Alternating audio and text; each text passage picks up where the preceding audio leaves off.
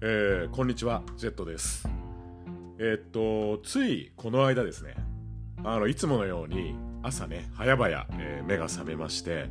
で、まあ、いつものごとく、早くね、起きて仕事の準備しなきゃとかね、頭では分かっていながら、なかなかベッドから、えー抜け出せずに、まあ、だらだらと、えスマホをいじっていたんですが、そしたらですね、えー松村雄輝、60歳に見えない若々しい姿に驚きとかあとは、えー、とどう見ても40代みたいなもうなんだかねあの昭和の中年ホイホイみたいな、えーそんな、えー記事が出てきましてでまあ自分ねそんな中年ホイホイにまんまと引っかかって速攻ねその記事に、えー飛びついて読んだんですがどうやらですね、えその松村雄輝さん、え先日ね、えテレビ朝日の「徹子の部屋に」えー出演されたらしくてでそれに関する、えー記事だったんですがまあ松村雄輝と言いましたらもうね昭和の大英ドラマシリーズに毎回のようにね、えー出演されていた方で、えーそれこそ、えースクールウォーズで、えーヤンキーのねラグビー部員を演じたりあと、えーアリエスの乙女たちでこれまたねヤンキーの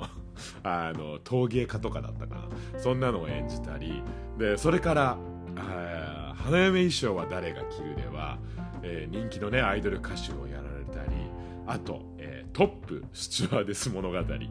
あのこれね堀ちえみさんの方じゃなくて山田邦子さんが、えー主演の方でしたがこれでは、えー松村さんね日本航空の、えーチーフパーサーとか、えー演じられたりとかね、まあ、とにかく大英ドラマ世代にはねたまらん存在で毎回ねいい男役を演じられてでそれがね本当に似合う、えーそんな、えー方だったんですが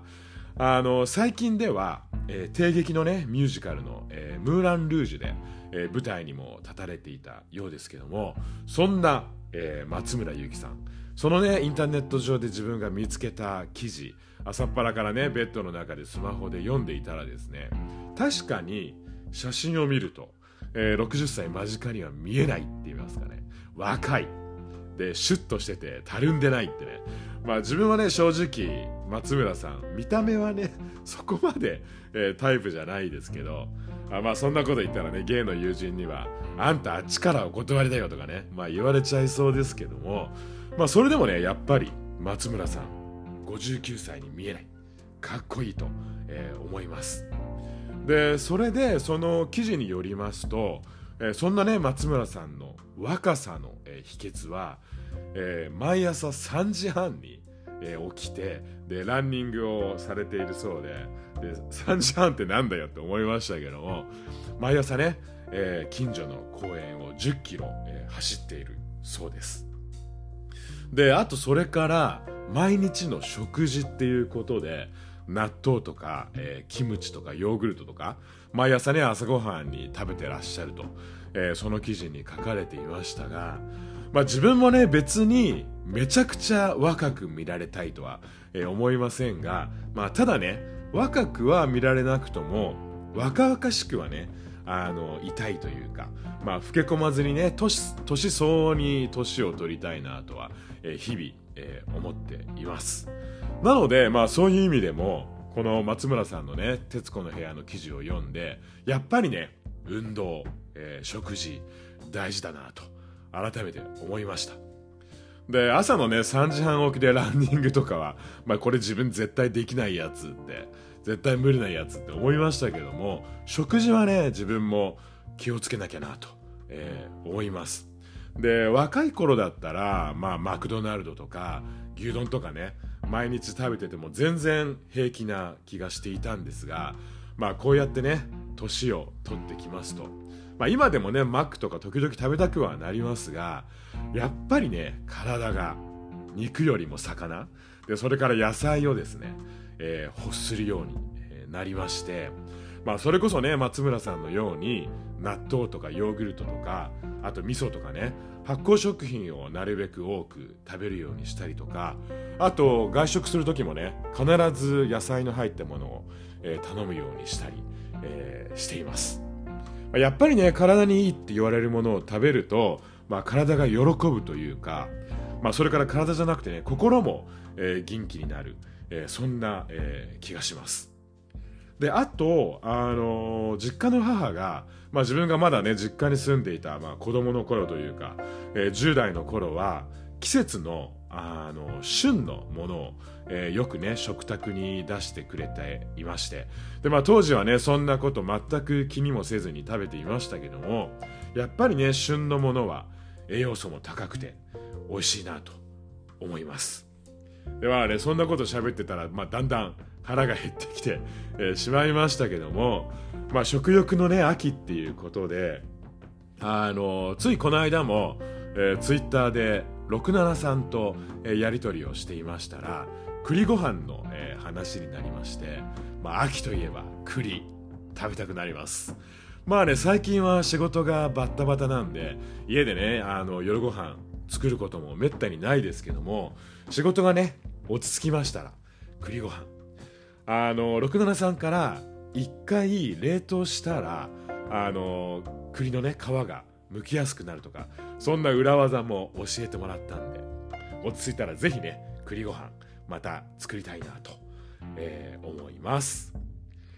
えー、といったところでそろそろ、えー、独占中年男子の男女30分、えー、始めていきたいと思います、えー、この番組は40半ばのおっさんがえー、中年男子の日頃の思いや悩み事だったり、えー、時には懐かしい昭和ネタやゲイオカマネタなどを、えー、同じくおじさんおばさんと呼ばれる、えー、中年世代の人々と、えー、あるいは中年予備軍の人々と、えー、こうやって共有しながら、えー、中年芸が一人ほろ酔いで語る、えー、かなり緩めのトーク番組となっております、えー、どうぞ最後まで聞いていただけると嬉しいです。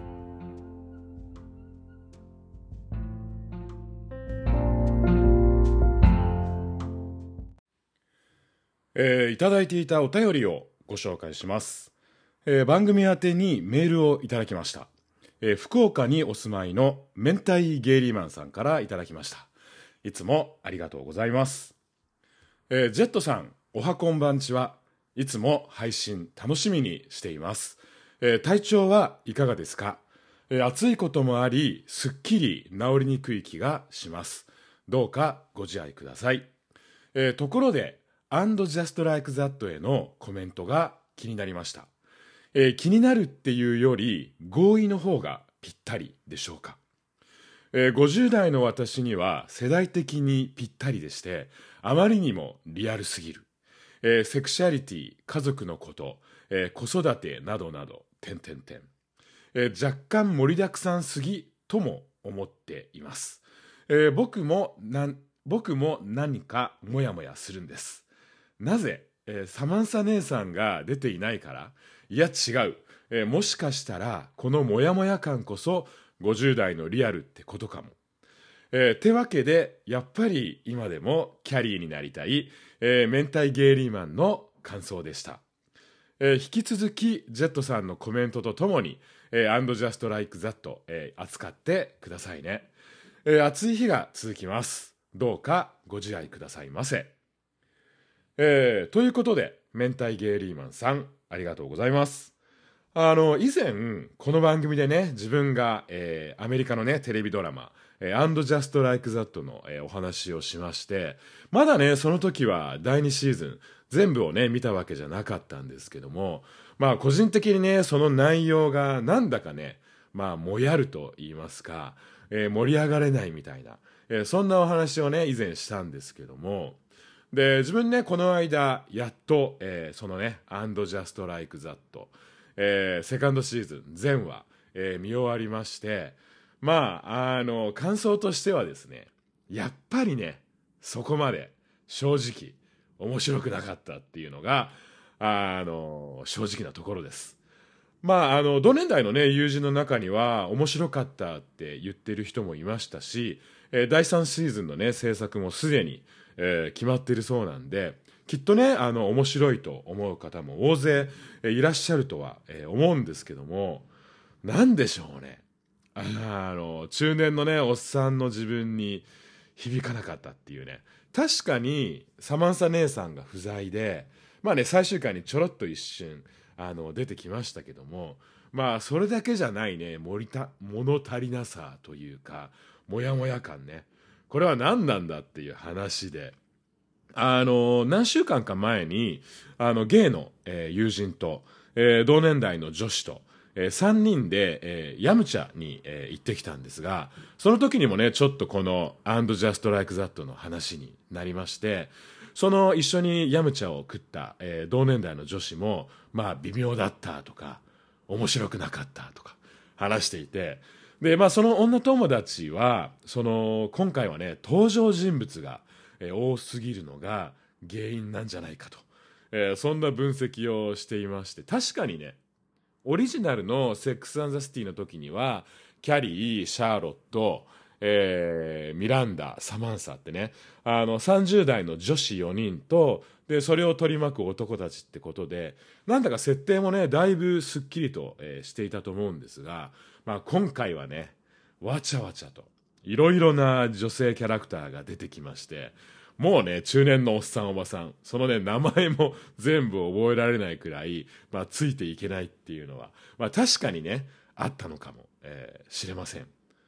で、あとは、前にもね、ちょろっと、えー、お話ししたかもしれませんが、当時ね、オリジナルの、えー、セックス・アン・ザ・シティに、どっぷり、沼のようにね、ハマっていた頃には、まあ自分もね、当時、20代、30代で、で、登場人物の、その、女性4人も、えー、20代30代でで仕事とか恋愛とかね失敗したり成功したり、えー、泣いたり笑ったりね、えー、そんなね登場人物4人の女性に自分をね、えー、投影して毎回のようにね共感しながら、えー、見ていたと思うんですけども今はねその何年後だ、えー、20年後？そんなね設定の「And Just Like That」そのね登場人物も、えー、年を重ねて子育てに悩むお母さんだったり愛する人をね心臓発作で失った妻だったり。まあ20年前にはね恋人に不戦士で別れを告げられて夜中にね女友達と飲み屋で大騒ぎしたりあのそれこそ喧嘩してねマックのポテトをぶん投げたりあるいはね流行りのレストランに閉店まで居座ってそのね店のかっこいいウェイターを家に持ち帰っちゃったりとかね。まあそういうことをねもう50代40代50代になるとしなくなるわけです。で一方で、えー、視聴者としてね自分もそんな登場人物と同じようにこうやってやっぱり年を取ってその20代30代の頃と比べてそれこそね先ほどお話しした食事もそうですしあとはまあ生活っていうか、えー、生活スタイルもねえー、変わってきてあるいはねもしかしたら日々付き合う、えー、友人たちのね、え、そんなあの関係も変わっていったわけで、まあ、そういう意味で自分もねそんな年を重ねた「And Just Like That」の登場人物たちにね共感できるはずと思って今回も、えー、見ていたんですが、えー、セカンドシーズン全話見て共感できるところほとんどなかったです。どのね、登場人物にも、まあ、自分をね、投影できないと言いますか、まあ実際、子育てをね、経験してこなかったっていう、えー、そんな物理的な理由からなのか、あるいは、まあ自分がね、精神的にまだ、この登場人物たちに追いつけていないからなのか、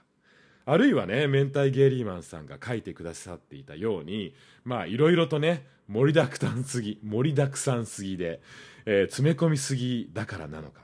まあなんだかね、そんな感じで、いろいろついていけず、もやったまま、シーズン2、幕が閉じてしまいました。まあね、こうやって文句言いながらも、自分実際ね、あのシーズン3始まったら期待して、えー、見ちゃうとは、えー、思うんですけども、まあなんでしょうね。あの、まあネタバレになっちゃうんで、詳細はお話しできませんが、A 団ね。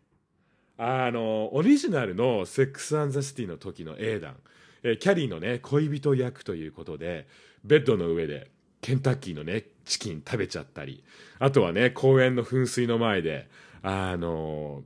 膝をね、ついて、立てて、えー、キャリーにね、えー、プロポーズしちゃったりとか。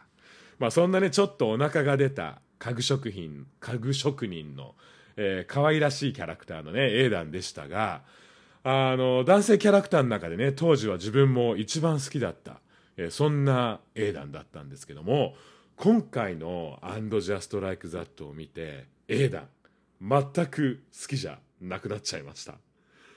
あのメンター・ゲイリーマンさんは今でもねキャリーになりたいと、えー、書いてくださっていましたが自分はね、えー、もうねシャーロットのゲイの友人役のアンソニーねいろんな意味で自分はアンソニーになりたいなと思いながら、えー、見ていました、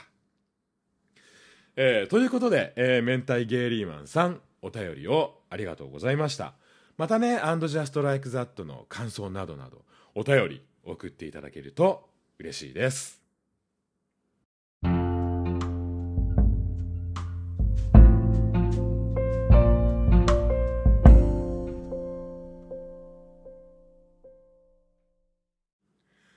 えー、今回はもう一つお便りをご紹介します、えー、東京都にお住まいの昭和世代。ムファサさんからいただきました。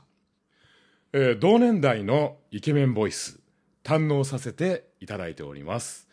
えー、仕事の合間に聞かせてもらっています、えー、これからも緩めに頑張ってください、えということでムファサさんありがとうございます、えムファサって言いますと、えこれはライオンキングの、えムファサですかね。あのライオンキングっていうと自分は劇団四季のね、えライオンキングをえー、何度か、えー、見に行きましたがあのオープニングとかねもうたくさんの、えー、動物たちを演じる俳優さんたちのね迫力がもうすごくて毎回ね見るたびになんだか、えー、感動して出だしからね泣きそうになる、えー、涙腺の弱い、えー、中年のおっさんなんですがあの自分が初めて見た「えー、ライオンキングは」えー、確か、えー、そのムファサ役がえー、吉原、えー、光雄さんで今はね吉原さん、えー、劇団四季を、えー、対談されて、えー、朝ドラとかあとは今期の、えー、NHK のね大河ドラマとかにも、えー、出演されていた、えー、そんな、えー、俳優さんですが当時は、えー、劇団四季に所属されていてで「ライオンキング」のねムファサを、えー、演じられてで「シンバ思い出せ。お前が誰なのかとかね、もうほんとね、めちゃくちゃかっこよくて、当時、だいぶ、えー、そんな、えー、吉原さんに惚れちゃった、えー、記憶があります。そうやってね、ちょっと、え、気になる俳優さんがいたりすると、まさか彼もゲイじゃないわよねとかね、思わずね、おかまの悪い癖で、ネットとかでね、え、情報を、えー、漁っちゃったりするんですけども、吉原さんはね、えー、どうやら、えー、女性とご結婚されているようで、まあ自分で個人的には残念って、えー、なってたんですが、あの、自分もね、来月には久々に、え、東京に行くんで、またね、ミュージカル、え、見に行きたいなと、え、思っています。本当はね、宝塚宝塚とかも、え、見てみたいんですが、自分がね、東京に滞在する予定の期間は、え、残念ながら、す、で、にね、チケットが、え、完売のようでした。えー、ということで、えー、ムファサさん、えー、お仕事のね、合間にこの番組を、えー、聞いてくださっているということで、えー、ありがとうございます。えー、お仕事ね、お疲れ様です。またね、よかったらぜひ、えー、お便りを送っていただけると、えー、嬉しいです。